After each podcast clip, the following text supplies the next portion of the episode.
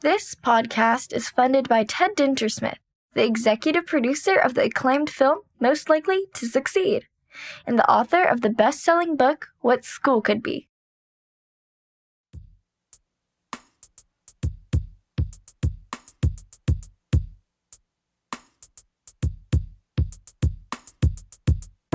Hey everyone, welcome to the What School Could Be podcast. I'm your host, Josh Rapoon. Before we start the show, please check out all the resources at what school could be dot org and our global online community.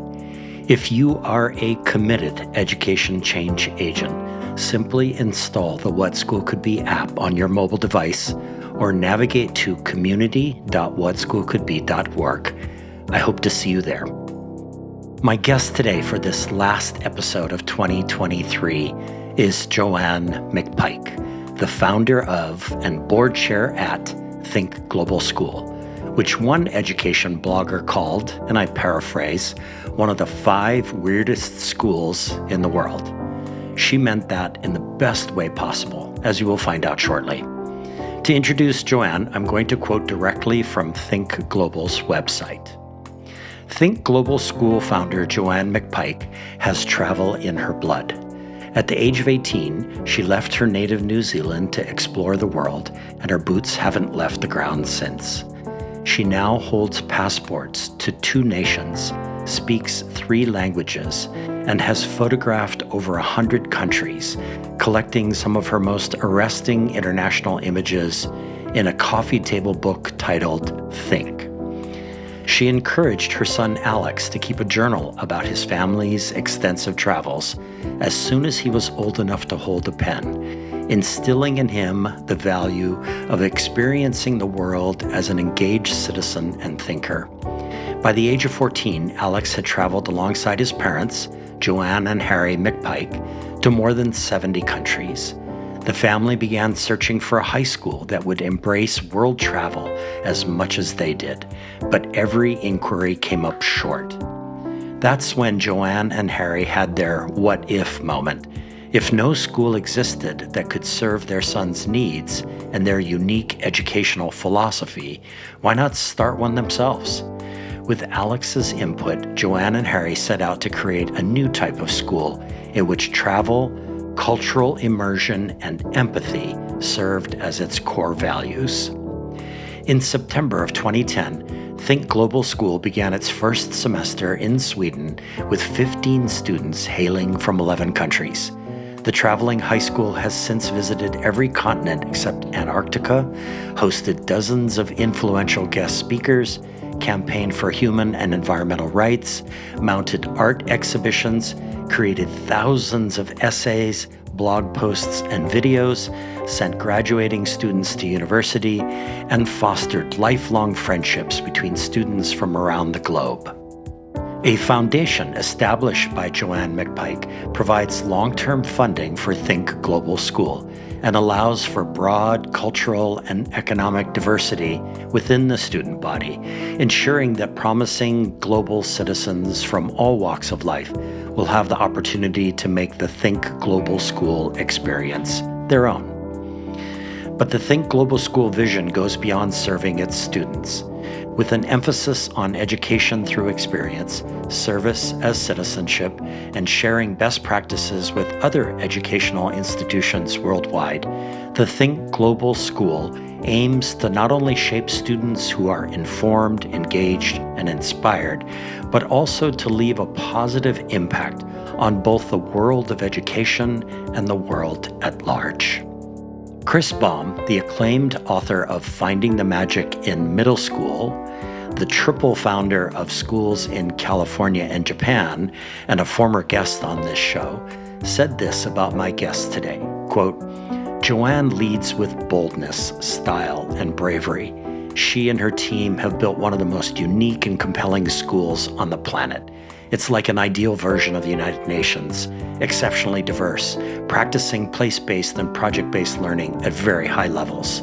Today, it's beginning to more directly influence and train schools around the world, and it all started with her willingness to think big and think differently," end quote.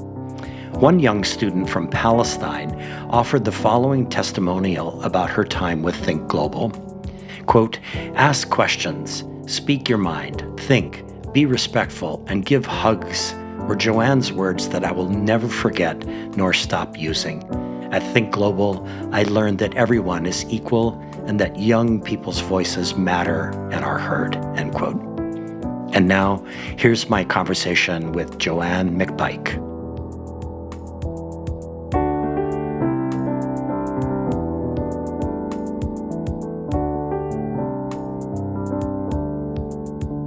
Joann, welcome to the What School Could Be podcast. How wonderful to be here with you. Thank you so much for having me. You are the final guest of twenty twenty-three, so this is super awesome to have you on the show today. I've really been looking forward to it, so thank you.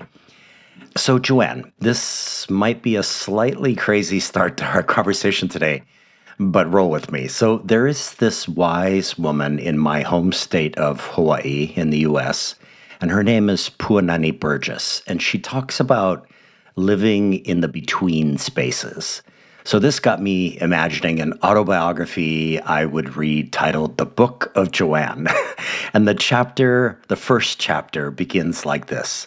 "I grew up in a small town, and my mother was a dressmaker, and my father was a plumber." So how did young Joann become Joann McPike as a result of her early life living in this conceptual space between dressmaker and plumber way down south of the equator in New Zealand? My mother is actually Italian. She mm-hmm. was born and raised in Italy and came to New Zealand when she was in her very early twenties. And so I've always had a fascination with other cultures.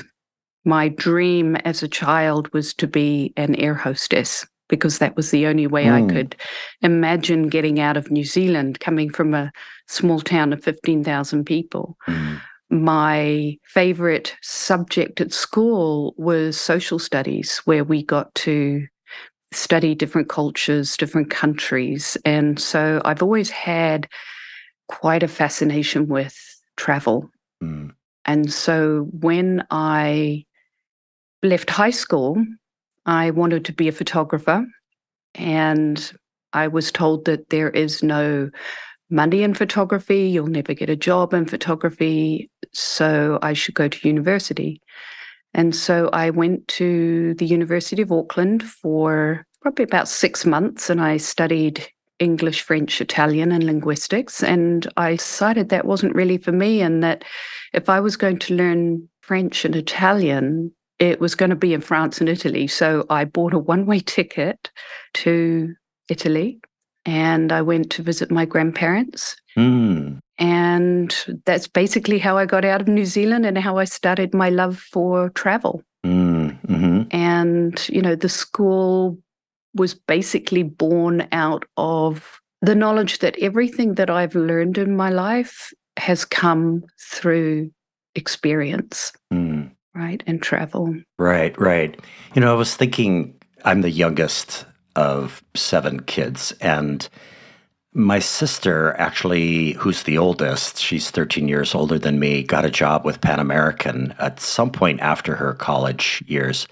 And I think she worked like as a reservation agent. And as a result of that, I was able to travel to Europe with my mother and father and my sister and one of my brothers when I was still only, I think, in the sixth or seventh grade. I was very young. And, you know, leaving Hawaii, almost, I mean, growing up in a very small town on the island of Oahu, right? Mm-hmm. And I, I remember that experience almost like it was yesterday. It was like experience is what causes learning and memory to stick, right? I mean, when you have those kinds of experiences. And I also am the product of a community activist slash homemaker and a doctor. And I wonder, you know, between dressmaker and plumber, that there's something happened in the beginning and that you you lived in that between space and then you began to travel the world, you know, but you continue to live in those between spaces even today. Is that a fair way of looking at it? Yeah, that's absolutely a fair way of looking at it. I mean, my life is about learning and new experiences. right? Yeah. Those are the in-between spaces, right? Between what we don't know and what we could possibly know, mm-hmm. right? That's where curiosity lies. And I think if there was a word that I had to use to define me, it would be curious, mm. right? Mm-hmm. Yeah, I love that. And and Puanani Burgess here in Hawaii talks a lot about the difference between asking someone where they're from, so you're from New Zealand, mm-hmm. and also asking them, where are you coming from? Which is a completely different question, right? It's mm-hmm. like, it it just, it, it encapsulates so much more about who I am. So perfect. So I'm going to preface this next question by saying that, as you mentioned before, I wish I knew at fifty what I now know at sixty-five. And the, the past eight years have been an amazing learning curve for me, and especially doing this podcast and talking to amazing guests. So having said that, I think it's important for our listeners to hear the story in a little bit more depth of young Joann, inspired partly by your father's National Geographic magazine collection, buying this one-way ticket from Auckland to Europe. And you had your S L R camera in hand, a love of languages in your heart, and a core D N A that makes you both super curious and very brave. So how did the story of your life begin to change when you landed in Europe? And what roads less traveled did you take upon landing in Europe? Like, where did the story go from there? So interesting, when I got to Europe, I didn't speak Italian. So that was my first course of action, was to learn the language. And I did that actually relatively quickly. I would say probably within six months, I was fluent in Italian. Mm. And I had odd jobs. I was working in a fitness center. I was an au pair. And somebody asked me in the fitness center I was working in if I wanted to come sell magazine subscriptions at wow. a poker tournament in Malta. Mm. And mm. I thought to myself, wow, I've never been to Malta. Sure. Mm-hmm. And so I went to Malta and I met some people down there, and they were like, have you ever played blackjack? We'd like you to be on our blackjack team. We'll send you a ticket to Spain. And I was like, wow, I've never been to Spain. Mm. And so I was like, yeah, okay, I'll do that. And so I actually started playing professional blackjack, which is actually very funny if you know me, because I am so bad at math. Mm. I literally would sit at the blackjack table and add to twenty-one on my fingers. And, okay. and through that experience, I just, you know, I got to travel the world a little bit more, mm. playing professional blackjack. Then I met my husband on the way, on one of my journeys, and he has a insane love for travel and exploration, just mm. like I do. Mm-hmm. And we ended up getting married, having a child, living in many different countries around the world. Mm. Before we finally settled in the Bahamas. Mm. And, you know, my son, by the time he was thirteen, he'd been to seventy-two countries. Yeah. That was our love. That's what we prioritized, mm. was travel. Yeah. So I want to dig a little bit deeper into the Italian or learning Italian part, because I've had so mm. many conversations with classroom educators on this show about language and about world travel. And I wonder, how did that work? Like, you say you were able to sort of master Italian in about six months. And I'm just imagining kind of painfully, Joann, like kids sitting in four-wall classrooms, mm. listening to somebody try to teach them how to speak. It sounds like your experience was immersive and that there was some sort of core educational element in the way that you learned Italian, right? Yeah, well, like I said, when I did that short stint at university, trying to learn Italian at university, I just knew that was not going to work for me. I yeah. mean, I'd done French in high school and, you know, had the very basics of it. Once I got to Italy, it literally was immersed. My grandparents didn't speak English. Mm. None of my cousins really spoke English. So I had to. I watched Italian television. You know, the thing is, is being brave. Yeah. Right. And getting out there and just trying. And one of the things I think that you see is that if you try to speak a language in a country, people are very generous with their help.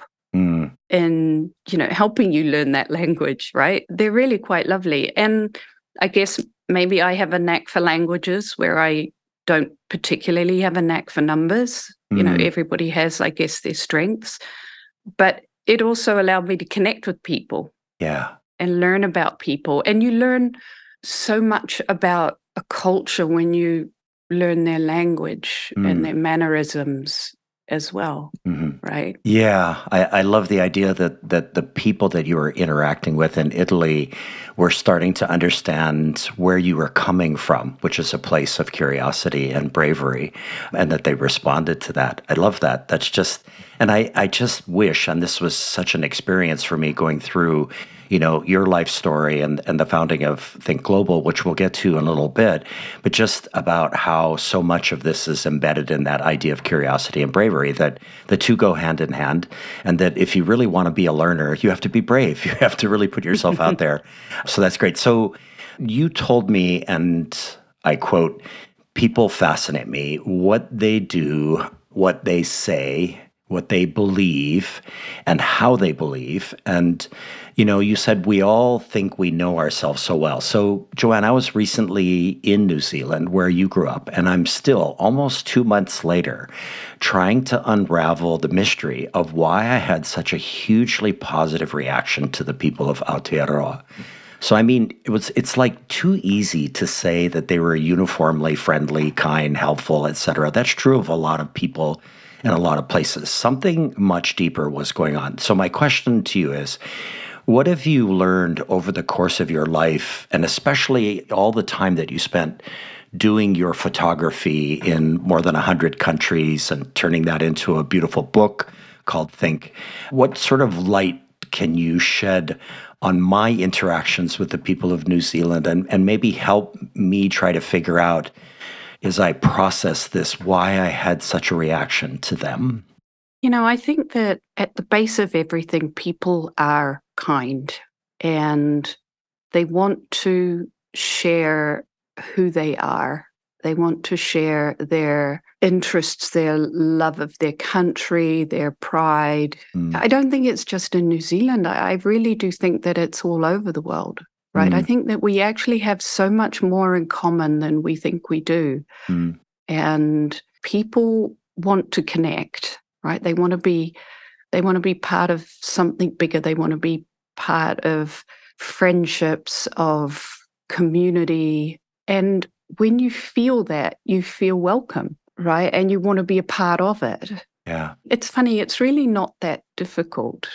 I know it's not easy, yeah, but it's really not that difficult if you get right down to the very basics of it, right? We actually do love each other, and we want to understand one another, and we want to be a part of each other's lives, and we love to share all of that. I don't think that's just New Zealanders. I think that you in Hawaii yeah. are the same way, right? People have the same reaction when they come here. Yes. Yeah. Yeah. And I think it, it kind of boils down to that notion of feeling welcome. Yeah. And w- when you feel welcome, I guess you feel a little bit loved. And that's mm-hmm. what I'm feeling right now. Is I actually, I literally, I'm I'm going to just say this on the air right now. I feel a longing to go back there, as if I had met someone very special and I wanted to go back and I want to go back and see that person. It's quite a remarkable feeling. It's a lovely drawer, isn't it? It sure is. It mm-hmm. sure is. And what you're saying is that that feeling is is all over the world. And so I guess mm-hmm. the the follow-up question that I would want to ask you is, like, in what ways has your experience as a photographer becoming, and I've, I've been spending a lot of time, Joann, talking with guests about mm-hmm. the act of becoming, that as you became a photographer, what does that mean to be the photographer? And how does that shape how, looking through your lens, you see the world and you begin to have insights about the world and about the people who live in the world? How does that work?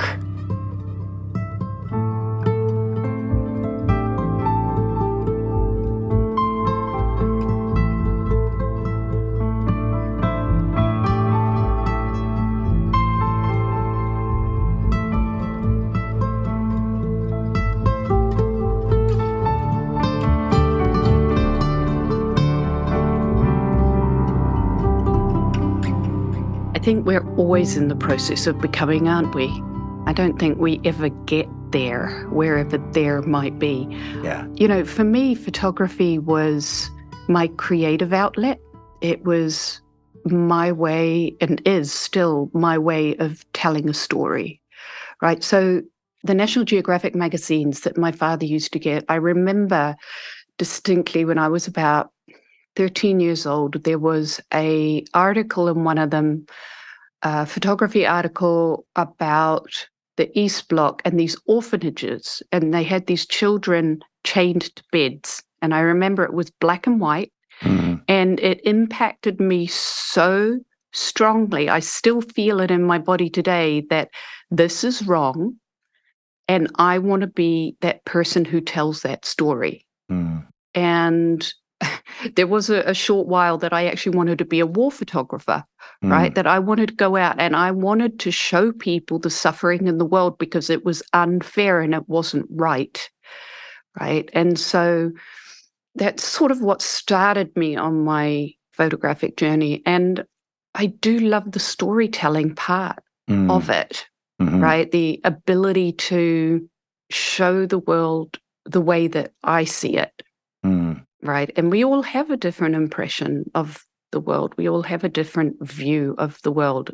Photography for me, I love the color, the texture. I love being able to capture almost like the soul in people's eyes, mm. right? The emotion that they have.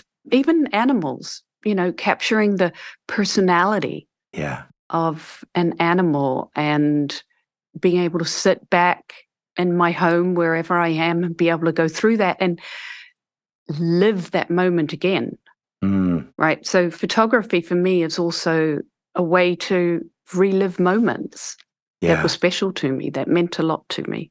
Yeah, that's so cool. You know, a, a number of years ago when Instagram first came out, and of course, like everybody in the world, I got an Instagram account, and I noticed right away that there was a lot of just sort of posting about, you know, people were posting about their lives and what they were eating and selfies and so on and so forth. And when I was in school, I never took an art class. I was never encouraged to take an art class, if you can believe that. And I thought to myself, hmm, maybe Instagram can be my art project that I never did forty years ago. And so because of a biking accident where I broke my wrist, I was grounded for a while, so I could only walk. And here in Hawaii, I started going on these really long walks, and I started documenting everything that I would see on these walks in all these neighborhoods. And so I totally hear you about that. And one of my wonderings is whether we can create environments of learning that where it feels like you're almost Joann the photographer. Everybody, every kid becomes Joann the photographer, because it puts you in a mode of of seeing and of wondering and of curiosity and also of bravery. So that's that's very cool. So slight left turn here, and, and one more question before we go to our first break, Joann. So you mentioned before that you were a professional blackjack player.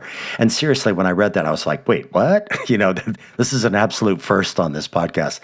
So there is this pathway whose waypoints include being a photographer, a professional blackjack player, a wife, a mother, a world traveler, and then in Vietnam, of all places, a mother again, but this time of a child named Think Global School. So you called this a crazy idea, but I actually disagree. What's crazy to me is kids sitting in a four-wall classroom listening to a lecture on algebra that is completely irrelevant to them. So how did this multiple perspectives learning concept get born in Vietnam, and what were its first steps from young child school to developing into an adult school? Well, Vietnam was key because we were there with Alexander, my son. He was probably about seven or eight years old, and our guide had taken us into the Chu Chi tunnels under, under Hanoi. And before we went in, he said to me, I'm going to take you into a a room so you can see some of the propaganda from the Americans. And I remember mm. thinking to myself, Americans don't have propaganda, right? And I mean, and I walk into this room and I look around and I'm like, wow. Because growing up in New Zealand, we heard about the Vietnam War, but it wasn't really a, a subject of study, yeah. let's say. And so I knew nothing about the Vietnam War, nothing. And in Vietnam, they called it the American War. And I walked into this room and I I was shocked at myself. And I said, wow, I've learned history only from one side. Mm. And I don't want my son growing up learning history from only one side. And that's sort of where the idea of a school that travels came from. And so I remember saying to my husband, you know, we should just get a boat and travel around the world with a tutor. And he said that'd be really boring for him. It would be more fun for a bunch of kids. And I went, okay, mm. I'm going to get a bunch of kids and some teachers, and we're going to travel around the world and learn as we go. And that's the point where everybody said you're crazy. That, yeah. you know, nobody's going to send their kids, and you won't find teachers, and all the rest of it. And but there was a part of me that was like, this is how I learned best. Why would it not be best for other people? Mm. Right. And so I started. I started with this belief that learning happens best when you're engaged and when it's relevant. Right. And to me, that doesn't happen in a classroom. Mm. And so I found a few other crazy people who believed the same thing I believed. Yeah. And, you know, we had no model for how it should work or mm. it could work. And so we spent a lot of time dreaming big and putting out fires along the way. Mm. But in two thousand ten, we managed to open in Sweden, yep. our first semester, with fifteen very brave children and thirty very, very brave parents. Right. And we haven't looked back. Mm. What was your pitch to the parents? That was interesting. It was word of mouth, basically. And, oh, I can't remember exactly what my pitch was. It was more send your kid around the world, traveling and learning at the same time. I think, I don't know, I think I just found parents who were just like-minded mm. to me and just had that trust, and maybe they weren't happy at their schools or whatever. I, I honestly do not even remember what my pitch was back then. Mm-hmm. I ask, Joann, because, you know, there's a lot of conversation these days in the education world about, you know, the role of parents, and that parents are always, and rightfully so, thinking, you know, what's best for my kid. And oftentimes it's there's a particular pathway that everybody knows and understands, and it often leads to college. And I think it sounds like what you might have been pitching was, yes, there is going to be a pathway, but it's going to be very different from any other pathway, but you're still going to be like supporting your child in the development of his or her sort of ability to be curious and to be brave. You know what I'm saying? It's like, yeah, we can do this. You can get what the traditional system likes to offer, but we can do this completely differently, and we can make it relevant. Well, to me, education is more than just what you learn in books, right? It's more than learning your math and your English and your science. And yeah, sure, those things are important. There's a certain scaffolding that one needs to become a lifelong learner. But the enjoyment of learning, right? The engagement, yeah. the curiosity that a lot of times just dies when you're in a regular school. Yeah. The tests that you have to take that compare you to one another, that make you not feel good about yourself. How is it helping our students? Yeah. Right? Yep. We want them to grow up to be adaptable and resilient and a valuable member of community. We don't need more people who just know facts. Right. And who compete with each other. And who compete with each other. For the yeah. most number of facts. That's perfect. Hey everyone, we've been talking to Joann McPike, the founder and board chair at Think Global School. Stay with us. We will be right back. Hi, fellow educators. I'm Steve Shapiro, and like you, I'm excited about the possibilities of what school could be. Please check out my podcast, Experience Matters, where I talk to guests ranging from big national thinkers like Daniel Pink and Tony Wagner to recent high school graduates about the most profound learning experiences of their youth. Then we dig into the implications for how we can reshape schools to produce powerful breakthrough learning for all of our students. Education can take many forms, but whatever form it takes, experience matters. Hey there. Are you interested in hearing weekly conversations with authors, leaders, and practitioners at the forefront of learning and education innovation? Then you'll love the Getting Smart podcast.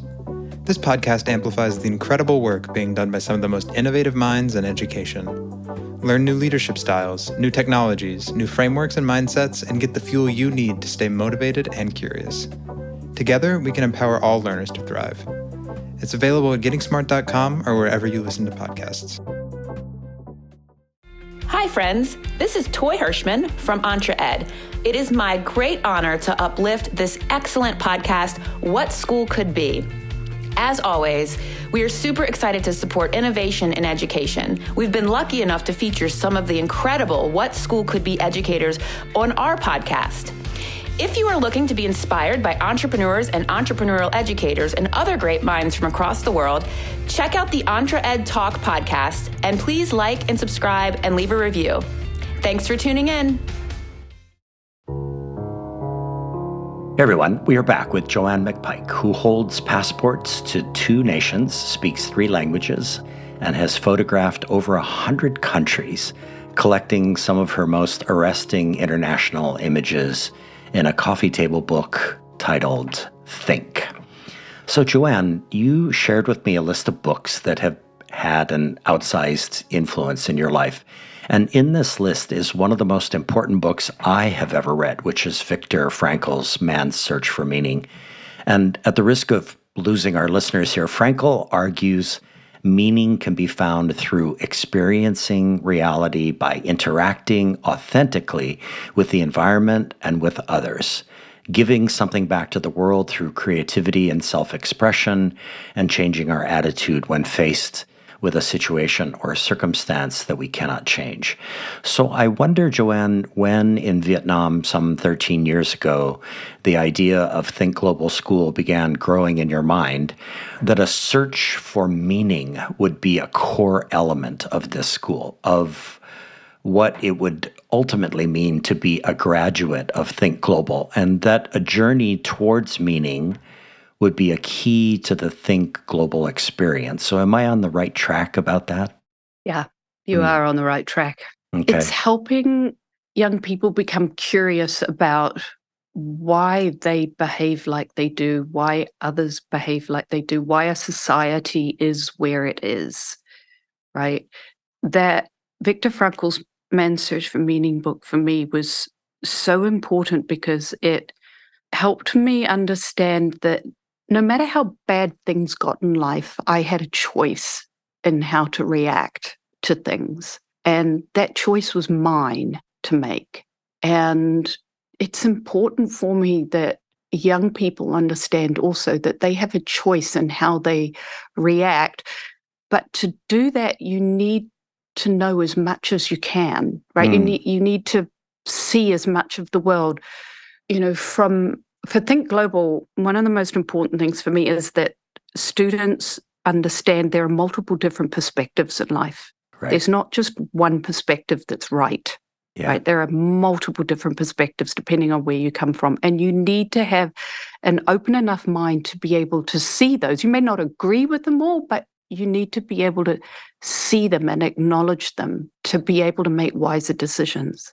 I discovered this concept, which was kind of new to me, but words are, when you rearrange them, they can often mean different things. I started to realize as I was going through the birth of Think Global that something called multiple perspectives learning was emerging into my brain, right? Mm-hmm. There's project-based learning, there's challenge-based learning, there's opportunity-based, mm-hmm. there's all these kinds of hyphenated types of learning.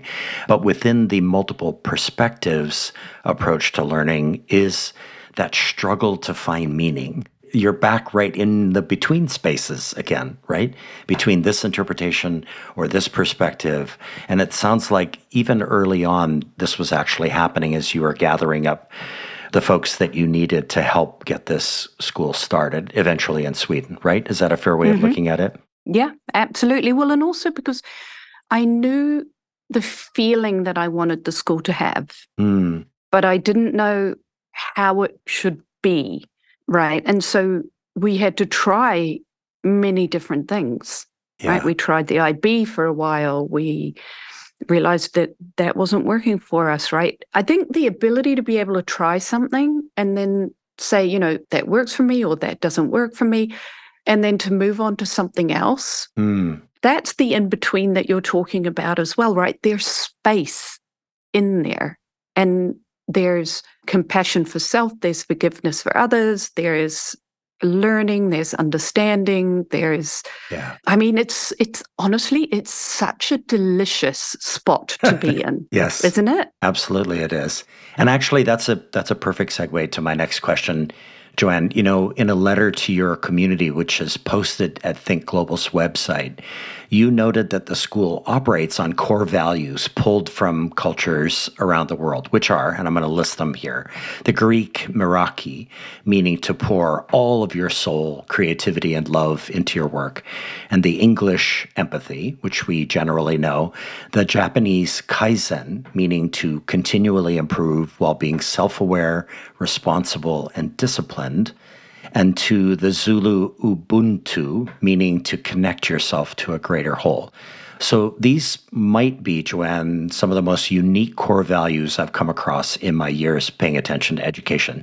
So to what extent did, years ago, Think Global's values come straight from Joann McPike's head and heart and experience?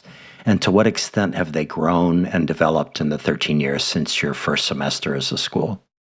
You know, they've grown and developed a lot over the years. These ones that, that you read out, there are a couple more, mm. Pixie, and I can't pronounce the Mandarin one, like the thirst for knowledge and, and protecting the environment and living your truth in a way that's honest. So this lot actually came from a working group with our students, and we sat down with them over, oh, I don't know how long it took us to come up with these, but this was a, a communal effort mm. from all of our wow. students, right, to decide what was important to them, mm. right? What what did they think is important to them? So one of the things about Think Global School's education, you know, if people ask me, you know, what kind of education is it?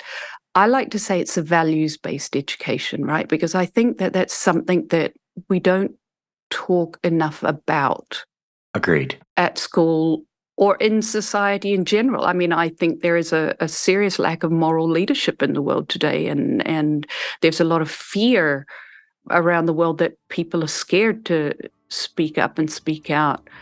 And, you know, I want that everything that my students do at Think Global is based in these values. Right. Right. And they have to show us how they have incorporated these values into all of the projects that they do. Yeah. Right.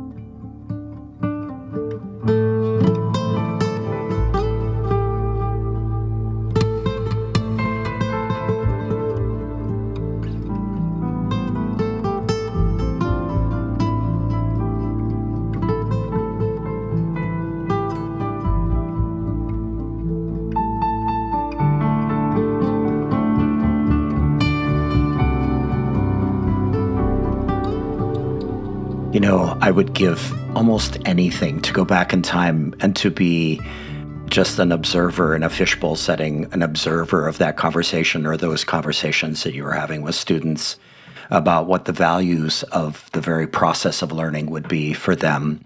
That's my greatest hope, Joann, for reimagining education, is that we would have a much greater degree of student participation, insight, input into what it is that we, you know, this thing we call school.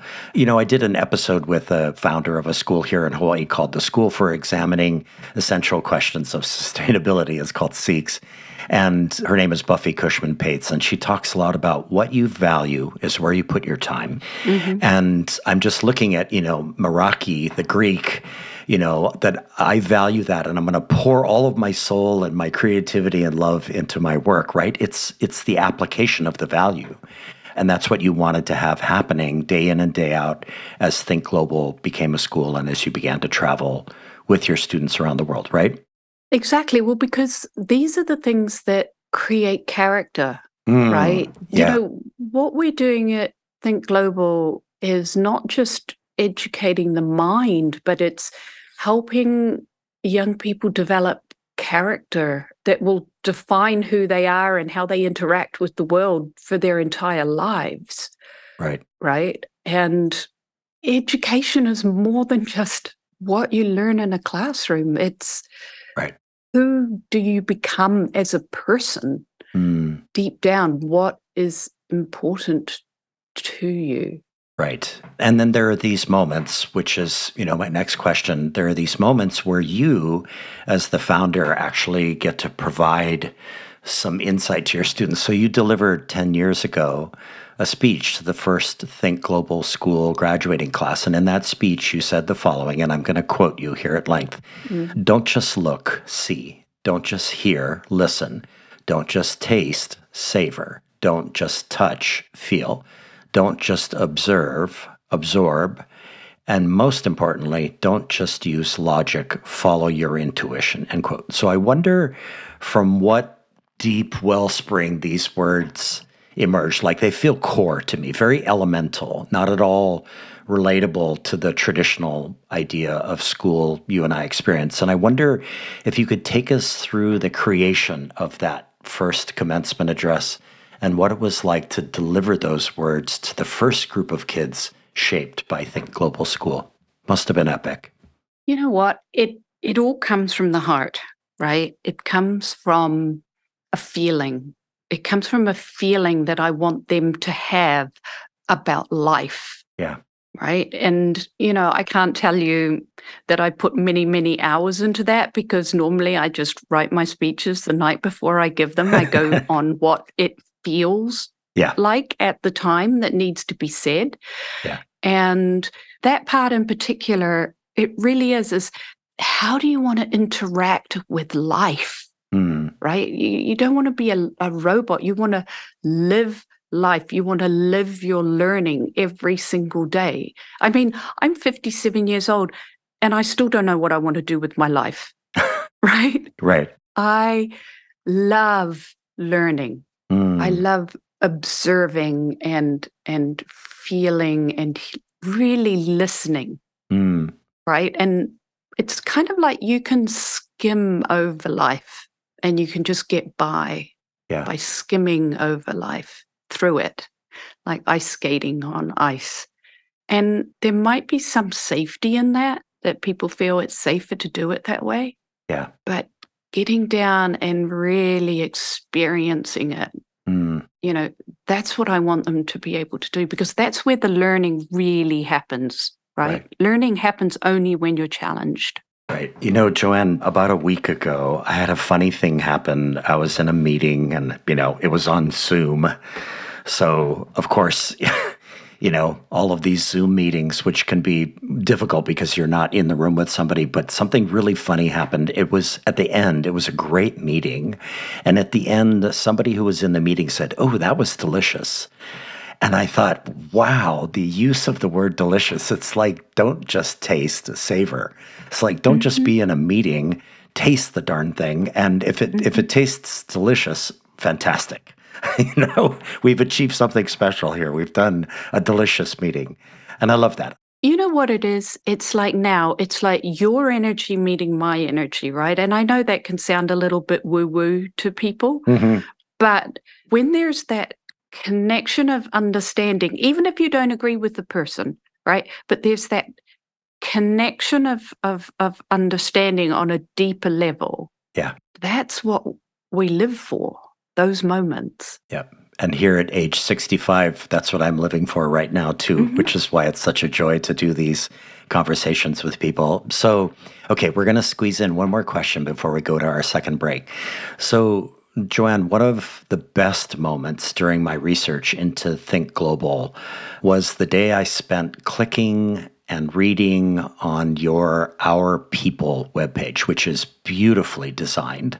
And as I clicked through the names and read the bios of Adam and Shasta and Leticia and Sam and Heather and Andy and Mary and all the others, I started asking questions in my head about your Think Global team. And I know this is likely a kind of wicked hard question, but what are the ties that bind your Think Global team together? And if you have thoughts about building great teams, I know I sure would like to hear it, and our listeners would, would love to hear them. You know what the th- common thread through everybody is, I think, is enthusiasm mm. for what we're doing, belief in what we're doing, and kindness. Mm. right? They are so kind and so open to conversation and collaborative. And, you know, when we add people to our team, the interviews are a lot of the times around who are you and what do you believe in and what are your values, right? We all have the same values as well. Yeah. Right? And trust, mm. right? We trust that we're all in it for the right reason. Mm. We all have the right intention, and that intention is to help young people grow into the best versions of themselves, mm-hmm. right? Yeah. I've been having lots of conversations, again, with another former guest who's a very treasured friend and somebody who's very knowledgeable about the international school scene around the world. And Robert Landau and I have been talking a lot about how schools need to live their mission and vision, mm. and that oftentimes if you poll the faculty, they don't even know what the mission and vision of the school is. They're just there to be in their classrooms. And it sounds like one of the things that ties all of your team together is that they're literally together living the mission and vision of Think Global School, right? But they're with living kindness. It on a daily basis, on a daily with, basis. The, with the students. with students, but but they're but they're living it with kindness and yeah. and yeah. Exactly. Yeah, that's just wonderful. So that's a great way to take us into our second break. Hey everyone, we've been talking to Joann McPike, the founder and board chair at Think Global School. Stay with us. We will be right back. This is Guy Kawasaki. If you want to learn how to be a remarkable person, please check out my podcast, Remarkable People. I interview people like Roy Yamaguchi, Margaret Atwood, Jane Goodall, Stephen Wolfram, Steven Pinker, Ariana Huffington, and Steve Wozniak. The point of the podcast is to help you become a little bit more remarkable. To learn more, go to remarkable people dot com. Thank you.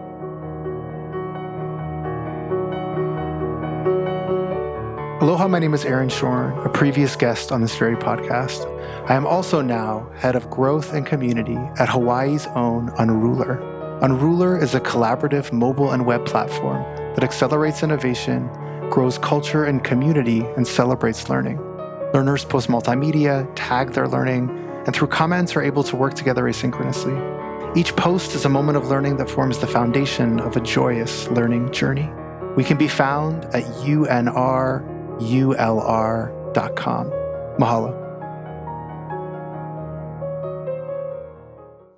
Are you ready to shake things up in the classroom? Then get ready to blast off into the future of education with the Teacher Nerds podcast.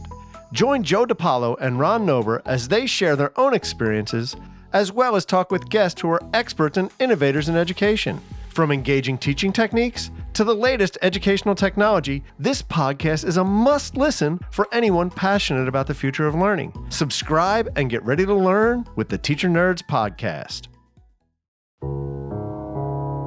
Hey everyone, we are back with Joann McPike, founder of Think Global School, which began in September of twenty ten in Sweden with fifteen students hailing from eleven countries.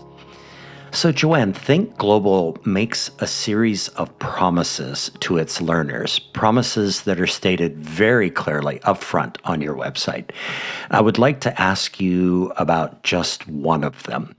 One promise reads as follows: we will challenge traditional learning models, serving as thought leaders in the integration of travel, technology, and learning, in the hope that other educational institutions will soon follow our lead. So as you travel the continents, Joann, and talk to people about Think Global, in what ways are folks recognizing it as a model? Like where and how far do you hope to take this idea of being somewhat of a challenge to traditional schooling, which is an idea that I love? You know what? I often get from other administrators or teachers, you know, it's all well and good for you. You travel the world. We are yeah. stuck in one place yeah. and we can't travel. And, you know, for me, my answer to them always was just get your kids out of the classroom. Just go do an English lesson in the park, or, you know, bring more speakers in, like broaden their horizons, get them out of the four walls. And what was really interesting when COVID happened, of course, we had to send everybody home. We were stuck inside for almost two years, yeah. and it still worked, mm. right? The project-based learning still worked. They were still engaged in their learning. They showed up every day on Zoom calls, interacted with their classmates from around the world. The projects that we did were, a lot of them were COVID-related, right? Creativity under COVID, or looking at different countries' healthcare systems and what they were doing.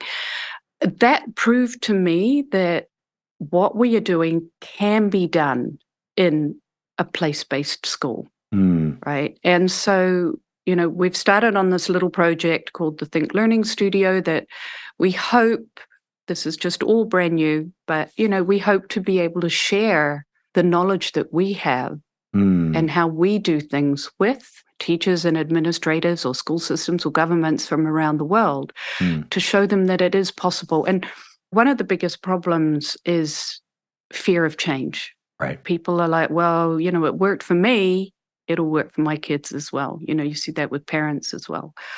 I can't tell you that this is the magic bullet for every single school system. I think there are many different ways of doing things differently, right? Mm. There's not one way that's right for everybody.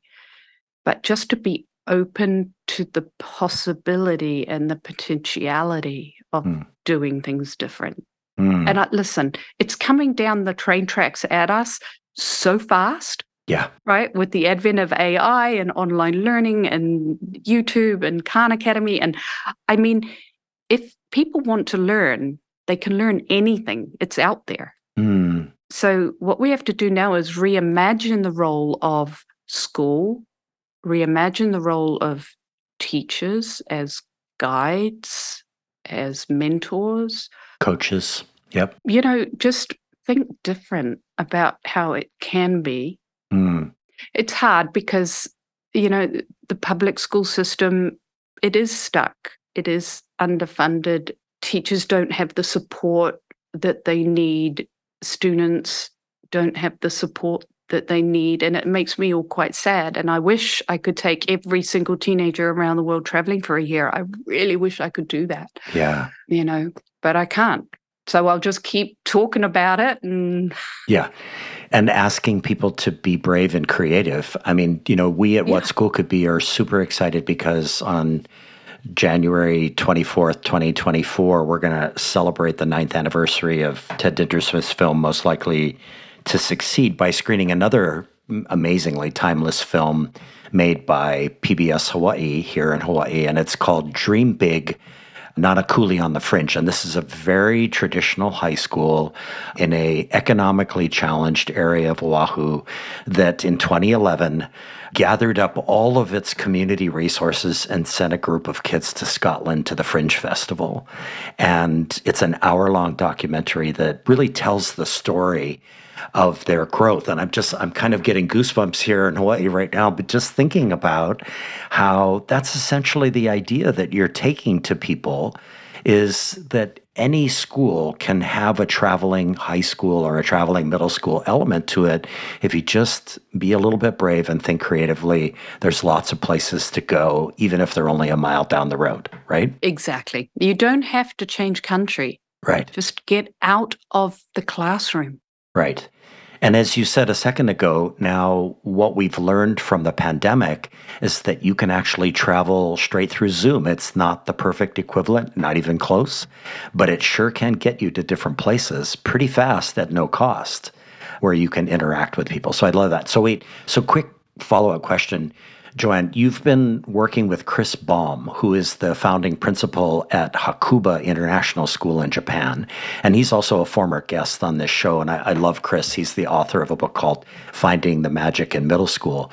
So what is Chris learning from you? And what are you learning from him about what school could be? How's that going? You know what, with Chris, what's so wonderful is Chris and the Learning Studio have worked to create, well, we only had one so far called the Hakuba Forum, which was bringing together schools who were doing things differently so that we could support one another. Yeah. Right. So that you know that you're not working in a silo. Mm, right. Right. And that's really important is, you know, it's not that I'm going to go there and tell him how he should do anything or he's going to tell me how to do anything. It's that we get together and we support, we encourage, we just enjoy yeah. the fact that we're all on the same page.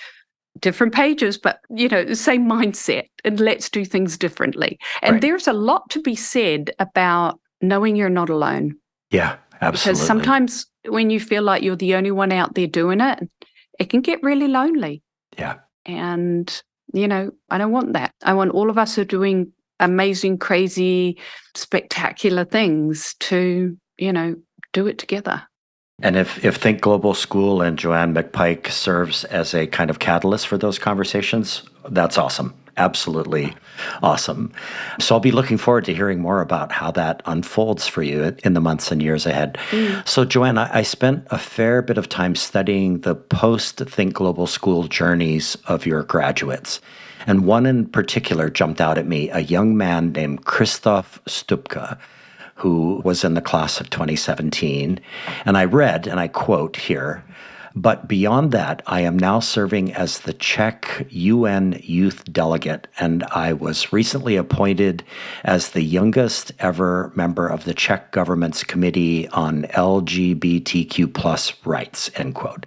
So my question is not really focused on Mister Stupka, but on the many journeys of your graduates and the way you, Joann, draw your energy from their stories. So is this like a fair way of looking at it? Is the charge in your proverbial battery what your graduates have actually done and are doing and who they are as human beings? Are there, are there other examples you could share with our listeners similar to Mister Stupka's that really kind of point to how they charge you up and keep Think Global School moving forward?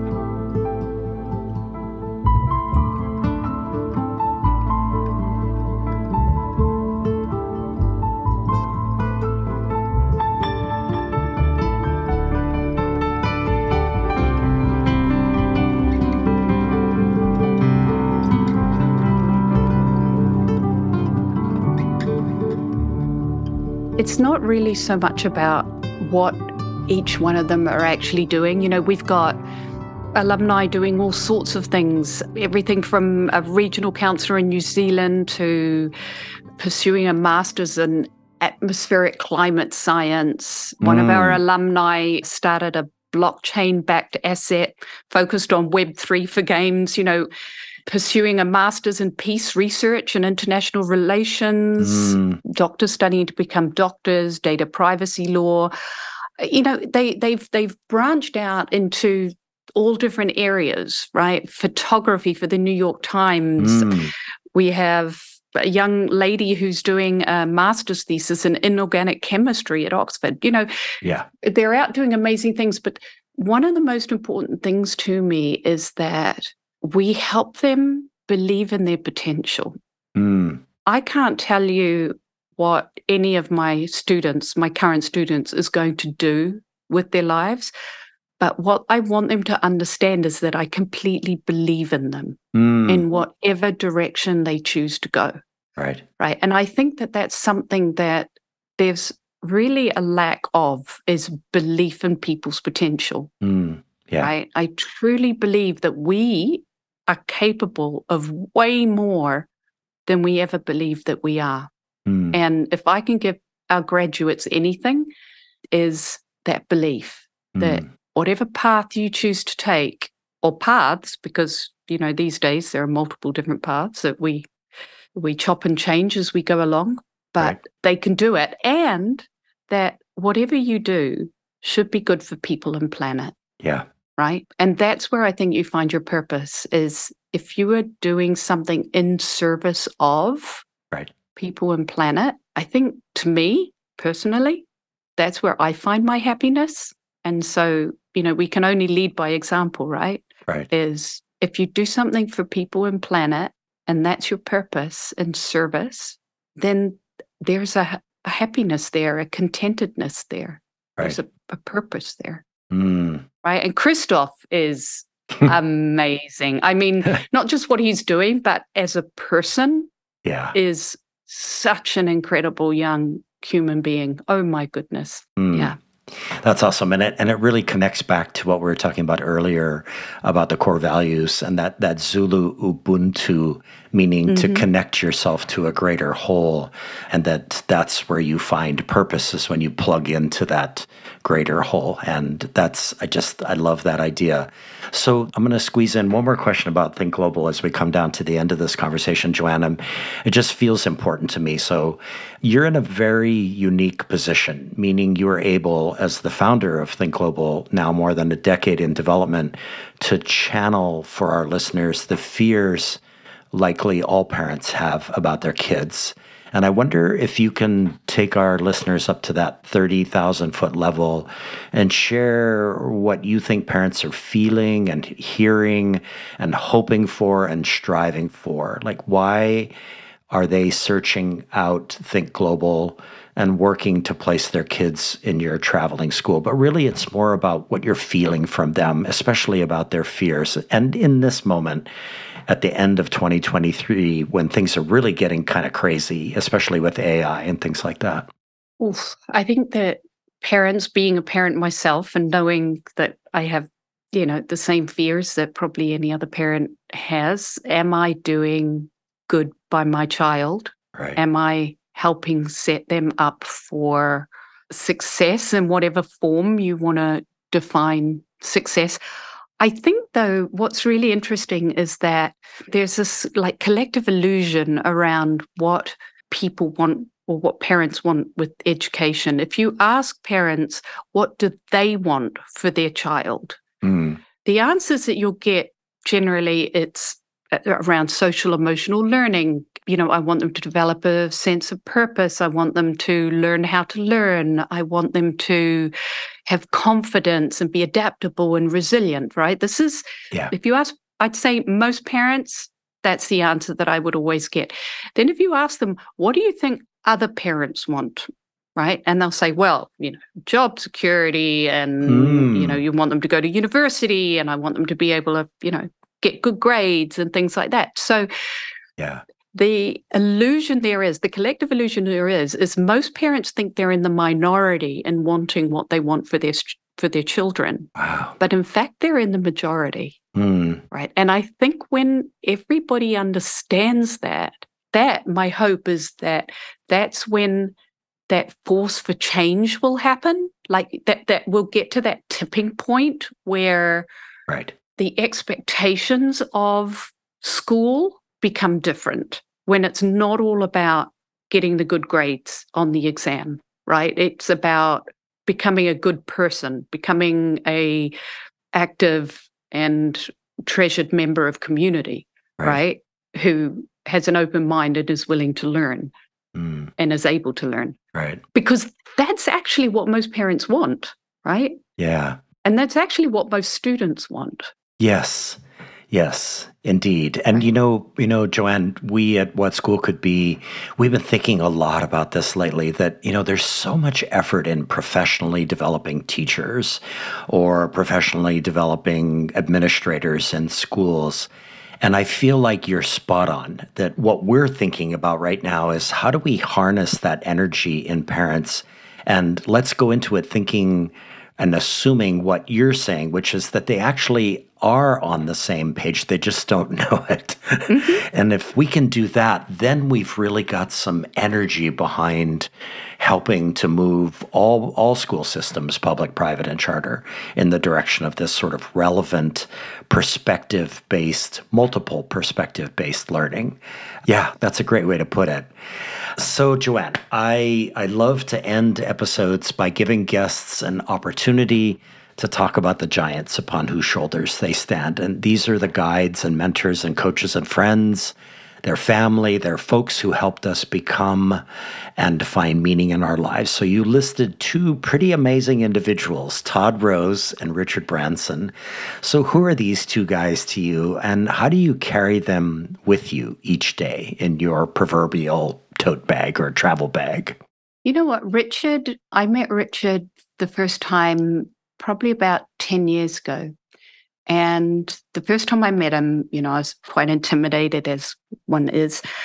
And I said to him, I have two questions for you. First question, can I go to space? And he said yes. And I said, can I be on the first spaceship? And he said no.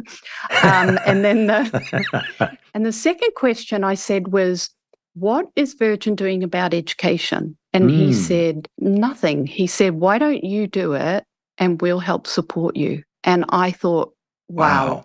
And so over the course of a few years, we've had a number of conversations. They've definitely stepped up and are working a lot in education now with Big Change, which is an amazing charity out of the U K, mm-hmm. which is helping to change the mindset around what we are educating for, mm-hmm. right? Richard himself has dyslexia, so he's working a lot on dyslexia and helping to help people understand, you know, that it's actually a superpower.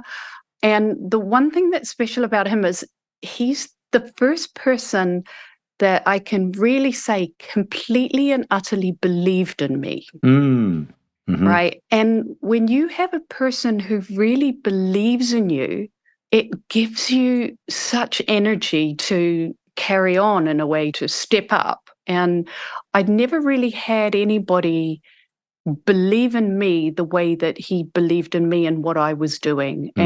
And I will forever be grateful for that. And I try to emulate that in everybody that I meet, that I help them believe in themselves, because mm. it was so special. And then Todd, you know, when he wrote his book, End of Average, I mean, for me, that was uh, that was also life-changing because, you know, I didn't do well in school. I always compared myself to everybody else. And just knowing that there is no average, then his book, Dark Horse, which was people who basically bucked the system and did things differently. Yeah. You know, that's me, right? Mm. It felt like he was writing about me. And then I got to meet him and become friends with him. And he is another person, he and his business partner, Parisa, who come from a place of such heart and goodness with pure intention to do good in the world.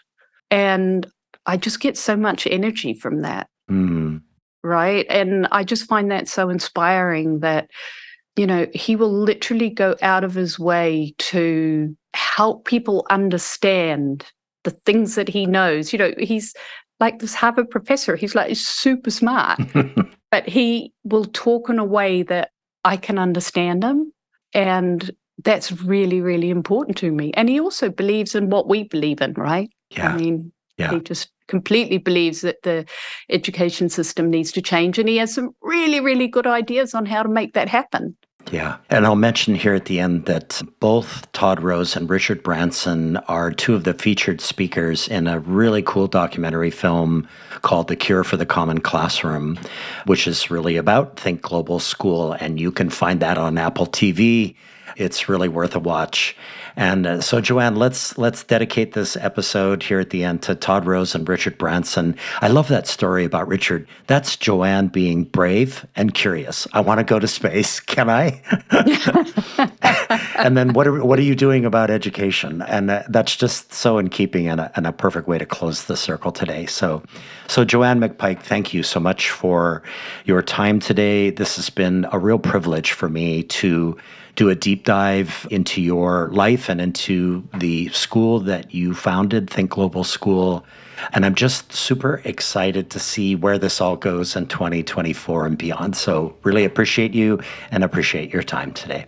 You know what? Thank you so much for having me. And thank you so much for all the work that you're doing and, and the awareness raising that you that you are doing and the support that mm. you're giving to all of us crazy people out there, right? There we go. Because I because I love it. Yes, yes. I love it. That's great. To the crazy ones, as Steve we Jobs said. Crazy ones, yes. Exactly. Absolutely. Perfect. I wear that like a badge of honor. Me too. Absolutely. Okay, take care. Thank you. Bye-bye. Our editor, creative consultant, and sound engineer is the talented Evan Kurohara. Our theme music is created by a remarkable pianist, Michael Sloan. Producer of twelve albums with over one hundred songs, Michael Sloan is featured in Apple Music, Spotify, and all major music platforms. You can also find his work at his YouTube channel. Michael has listeners in over one hundred countries and two thousand cities. We'd be grateful if you would support these episodes with leading-edge, innovative, and imaginative educators and students by giving us your own rating and writing a review wherever you get your podcasts. This series is sponsored by Education Change Agent Ted Dintersmith, executive producer of the award-winning documentary film Most Likely to Succeed, and author of the best-selling book What School Could Be. Please join the What School Could Be global online community by going to community dot what school could be dot org or by downloading the What School Could Be app from your favorite app store. The What School Could Be podcast is brought to you by Josh Rapoon Productions. Send your feedback to josh at what school could be dot org and follow the show on Twitter at W S C B Podcast. Finally, listeners, one of the most important things we can do is to bring kindness and compassion into the world. For sure, we need a surplus of both right now. Thank you so much for listening.